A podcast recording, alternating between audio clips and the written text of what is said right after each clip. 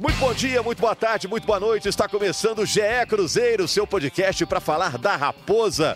Cruzeiro no ano importantíssimo da sua história, o ano pré-centenário do Cruzeiro. Vamos falar, é claro, do clássico com o Atlético no fim de semana e também da próxima partida do Cruzeiro, que será contra o CRB, já pela terceira fase da Copa do Brasil, onde o Cruzeiro tem seis títulos. Eu estou aqui com um trio: Fábio Júnior, nosso comentarista, Guto Rabelo, nosso repórter, e também o setorista Guilherme Macedo do Globoesporte.com. Tudo bom, gente? Um abraço aí para vocês. Legal ter todos aqui. Satisfação, Rogério. Bom estar com essa turma aqui. Estamos com um ataque pesado aí com o Fábio Júnior comandando, hein? É, o Guilherme é o mais novo, é aquela correria, né? eu, sou, eu sou o volante que faz o trabalho sujo ali só. Esse, treino, esse negócio de gol é com o Fábio Júnior, não é comigo, não. Tudo Boa bom, tarde. Fábio? Tudo bem, boa tarde, prazer. É, é, na verdade, vou ficar ali só esperando agora, né? Que eu tô bem na reta, o pessoal, tô bem servido pelos lados do campo, então vai ficar mais fácil para mim. Não vou precisar correr tanto, Rogério. É verdade. A gente vai correr aqui porque o tempo é pequeno para a gente tratar de tantos assuntos envolvendo o Cruzeiro, um dos grandes clubes do futebol brasileiro. Como você avalia a atuação do Cruzeiro contra o Atlético? Jean, é o volante que o Cruzeiro esperava? Você aí que está nos ouvindo.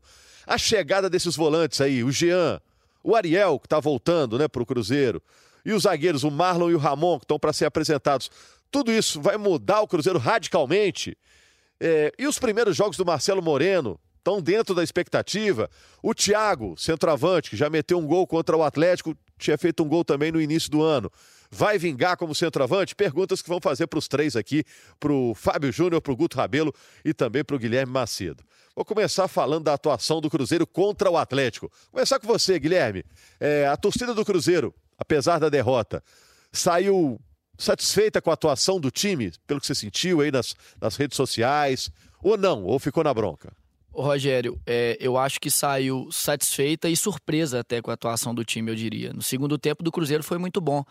Primeiro tempo dentro do que a gente esperava de jogo, do Cruzeiro mais seguro, não querendo sair atrás no marcador tão cedo e um time seguro que também não ofereceu tantas oportunidades ao Atlético, que teve um domínio territorial, mas não, não assustou tanto o Fábio, que fez uma defesa só no chute do Savarino.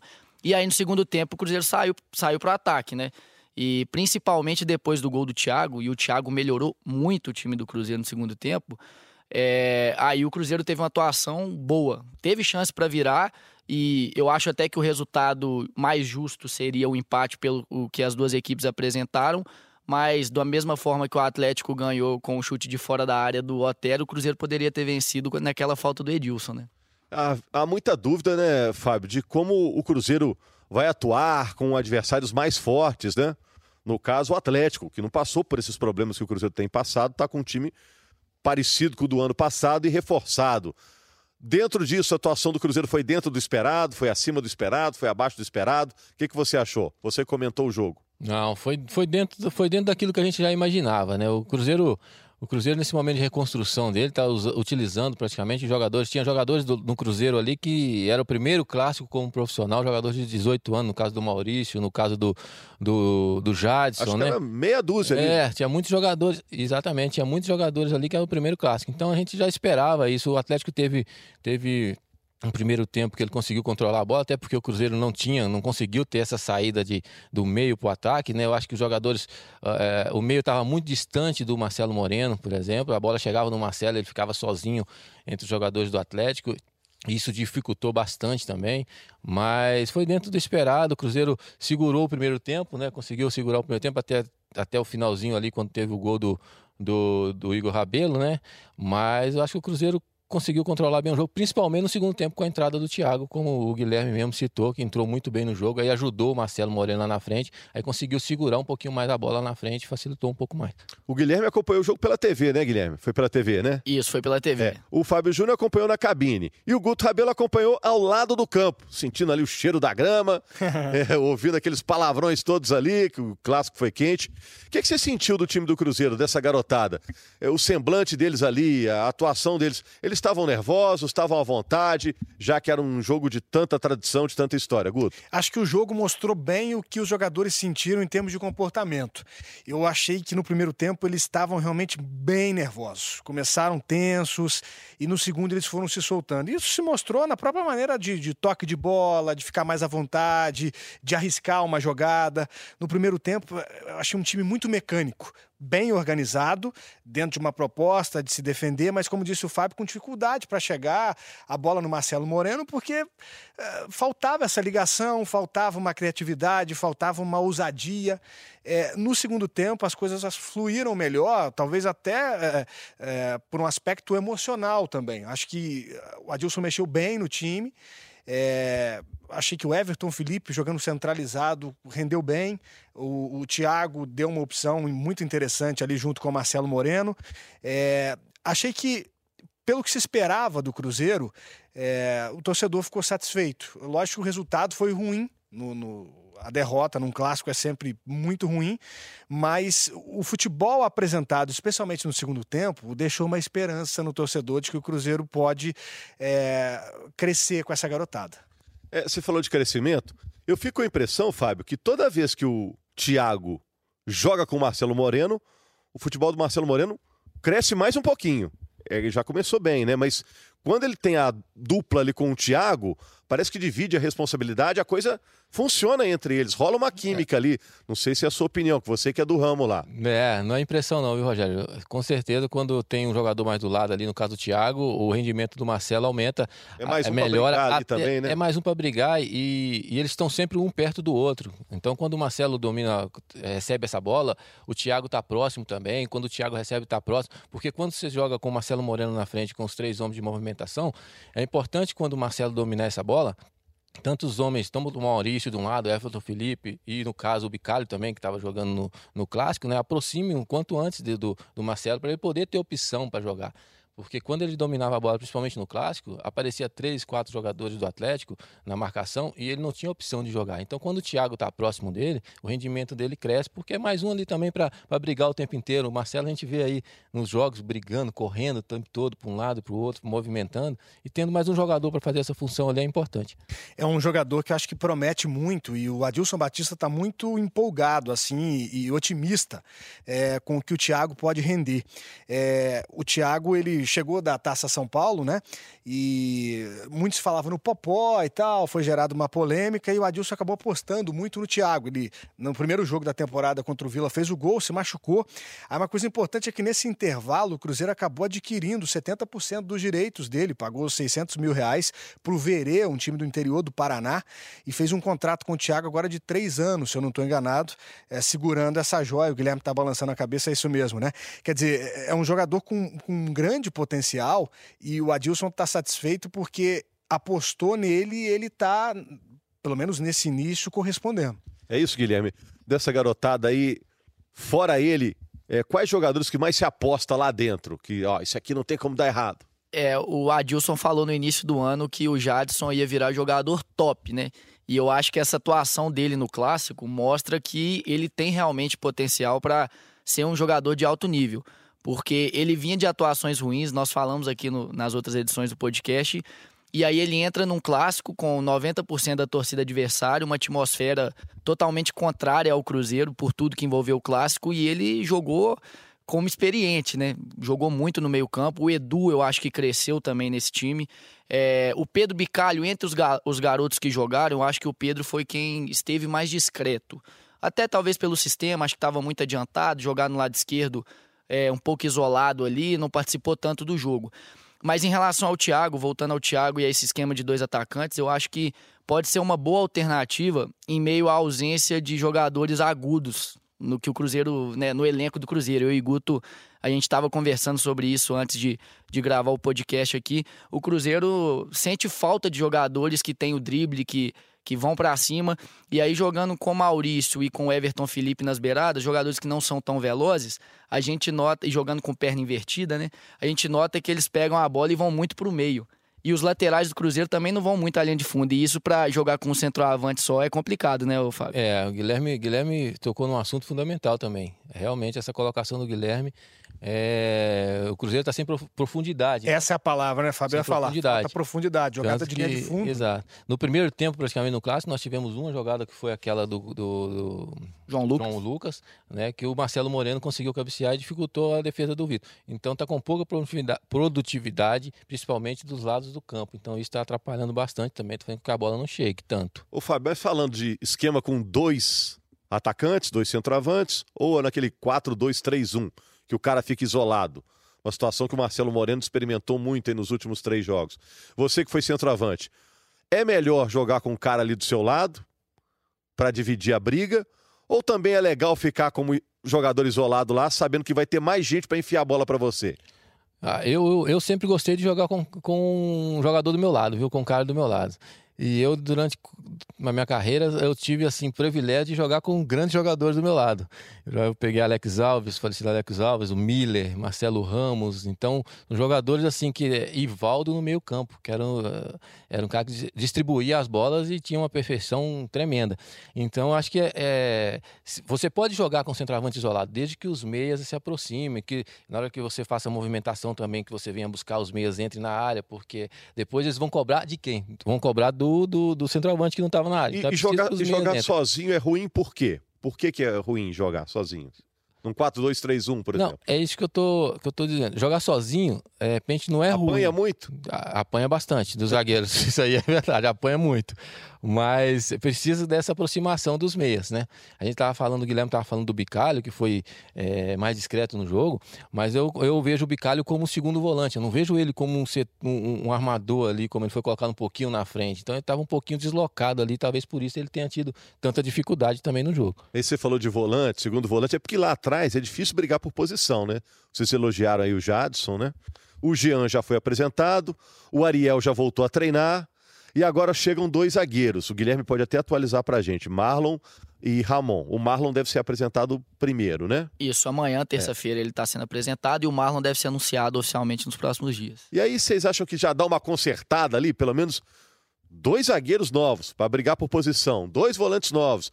Defensivamente, o Cruzeiro já se ajeita completamente? Muitas ganha muitas opções, né, o Rogério? E, e, o Ramon é um jogador também versátil. No Vitória, muitas vezes ele jogou de lateral. Então é um cara que chega. Direito ou esquerdo? Ele, ele já jogou de lateral direito. Eu já assisti jogo dele também como lateral esquerdo, mas ele é destro. Então é um cara que chega até para talvez ser uma alternativa ao Edilson, assim como o Jean é. Jogou como lateral em vários momentos da carreira.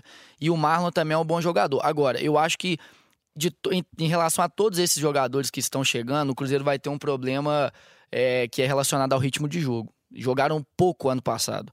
Assim como o Everton Felipe também que é o Everton Felipe é jovem, mas já é mais rodado. Então, eu acho que aos poucos a gente está vendo o Everton Felipe rendendo um pouco mais e é preciso ter paciência também com esses jogadores. É, você citou, o Marlon jogou pouco. O Ramon jogou mais. O Ramon o fez Jean 40 jogou jogos. Pouco. O é, próprio Ariel jogou pouco. É, exatamente. O Ariel tá vindo aí de 50 dias fora do Cruzeiro, então tem que ter paciência com isso. Não adianta. É, até o torcedor, o Adilson tem paciência, ele sabe trabalhar, mexer com isso, mas o torcedor tem que ter paciência. E, e ainda falando sobre o mercado, é, a gente estava falando de falta de profundidade, jogador de, de velocidade, drible. É, esse cara, o Adilson sabe que está faltando isso, o Adilson quer esse jogador. E o nome que é o principal alvo do Cruzeiro é o Angulo. Ivan Angulo, jogador de 20 anos, também é jovem, mas é um pouco mais rodado, seleção. É, o Palmeiras fez a contratação dele no ano passado e já tem um acerto entre o Cruzeiro e o Palmeiras, entre o Cruzeiro e o jogador. E falta agora um acerto que tá pegando aí, é na comissão do agente dele.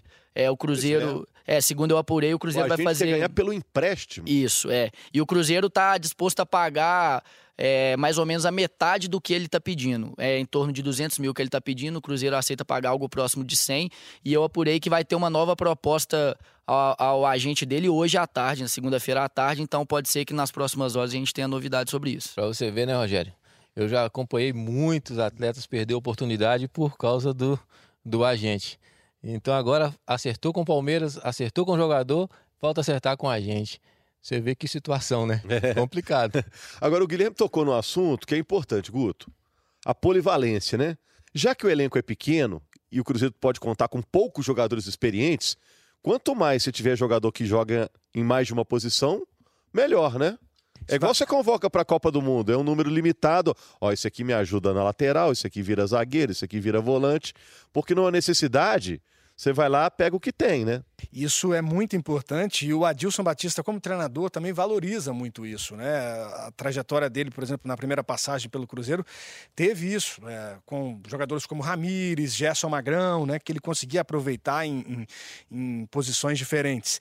E eu acho que eh, o Ramon, como disse o, o, o, Guilherme, é um jogador interessante nesse quesito. Não sei se vai ser titular, mas de repente vai ser um reserva ali que vai ser bem utilizado. Zagueiro sempre precisa. Né? Sempre precisa. Sempre um eu tenho uma curiosidade para ver como o Adilson vai aproveitar o Ariel porque até o Fábio pode comentar nesse sentido também, porque, por exemplo, é, quando tiver todo mundo, o Adilson pode escalar um meio de campo com Jean, Ariel e Robinho, mas todos ali com mais de 30 anos, não vai ficar o time muito lento.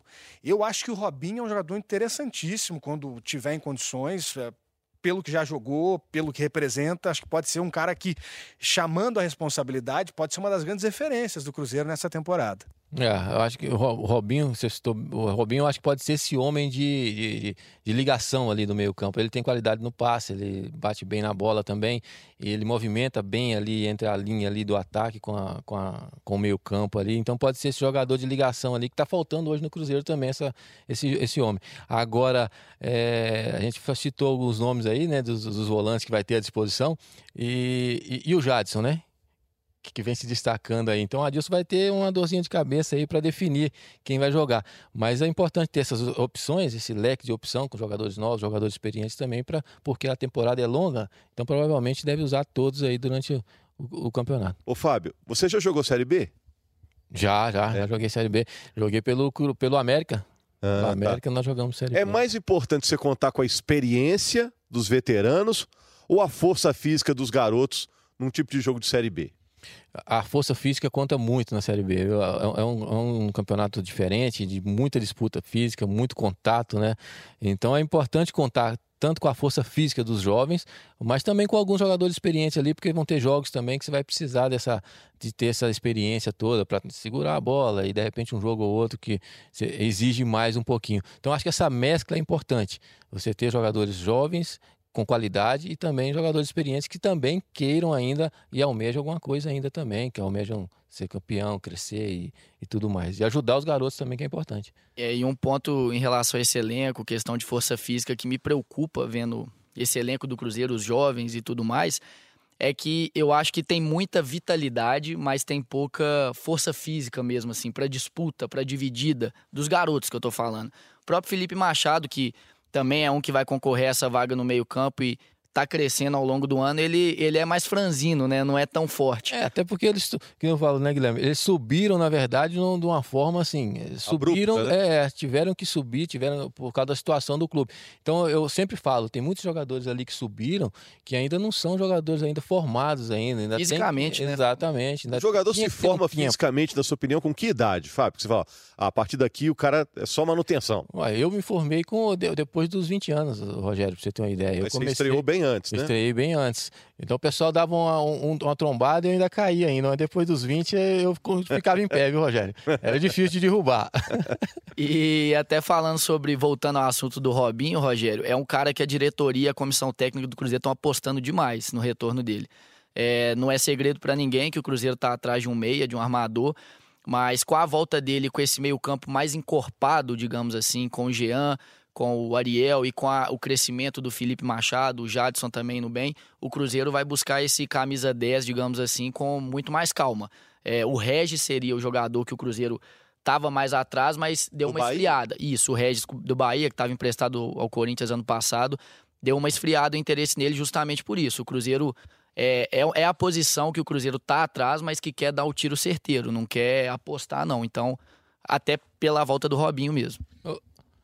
Pode, pode comentar. Eu ia só falar o seguinte: o perfil dos jogadores que o Cruzeiro está buscando na contratação, não sei se vocês concordam comigo, né? Está sendo importante também, porque o perfil do atleta que está chegando é aquele perfil de jogadores que chegam e querem ajudar os mais jovens também. Eu acho que isso é interessante. Isso é, é muito importante. Isso é muito né? importante. O jogador chega, é experiente, mas quer ajudar os garotos. Entende conversa. o momento da carreira que está vivendo. Exatamente. Então acho que isso é importante. E, e, dentro dessa linha, eu queria falar sobre o Jean. É, ele chegou com esse discurso, né? De é, é importante para ele também na reconstrução da carreira. Eu tive uma conversa com a Dilson Batista e acho que o Jean tende a ser um cara de confiança dele no time.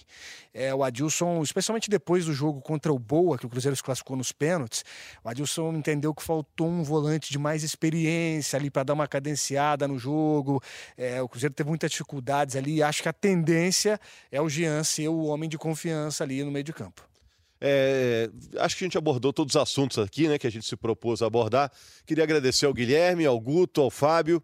Legal, né? E, e ficar de olho no noticiário, né? Porque esse início de ano do Cruzeiro, cada dia tem uma notícia, né, Guilherme? É, movimentado. Quarta-feira tem jogo de mata-mata, Copa do Brasil. O torcedor do Cruzeiro gosta, o torcedor brasileiro gosta e Cruzeiro também nessa reta final vai ter que se movimentar no Campeonato Mineiro. É. Faltam só três jogos, está em quinto lugar, precisa pontuar aí para não, não ficar fora do G4. Tá um ponto atrás do G4. Fábio Júnior gostava de Copa do Brasil, né, Fábio Júnior? Eu gostava, eu gosto, gostava muito dessa competição. Apesar de ser uma competição gostosa, é uma competição bem, bem tensa, vamos dizer assim, né? Bem difícil também, mas é uma competição muito gostosa de disputar. Eu gostava demais. É bom resolver. Fez gol em final e tudo, né? bom resolver no primeiro jogo, né, Guto? Porque... É importante. Esse jogo contra o CRB, eu acho que tem tudo para ser. Esse duelo é bem interessante porque é um adversário que o Cruzeiro vai enfrentar na Série B. Então já vai trazer um certo parâmetro. E, e, e vencer em casa para o Cruzeiro mostrar para a torcida que, que continua sendo poderoso diante eh, do seu torcedor em competições de mata-mata. É, honrando a tradição que o Cruzeiro tem na Copa do Brasil. Gente, muito obrigado na segunda-feira, sempre no finalzinho da tarde. A gente está aqui com um novo podcast. Hoje foi muito legal bater o papo aqui com o Guto, com o Fábio, com o Guilherme, muito conteúdo levando esse conteúdo gratuito aí para você que está nos ouvindo. Muito obrigado aí pela companhia. Grande abraço. Obrigado também ao Daniel Nunes que nos apoiou no áudio como sempre com a categoria. Um abraço e tchau, tchau, tchau, tchau.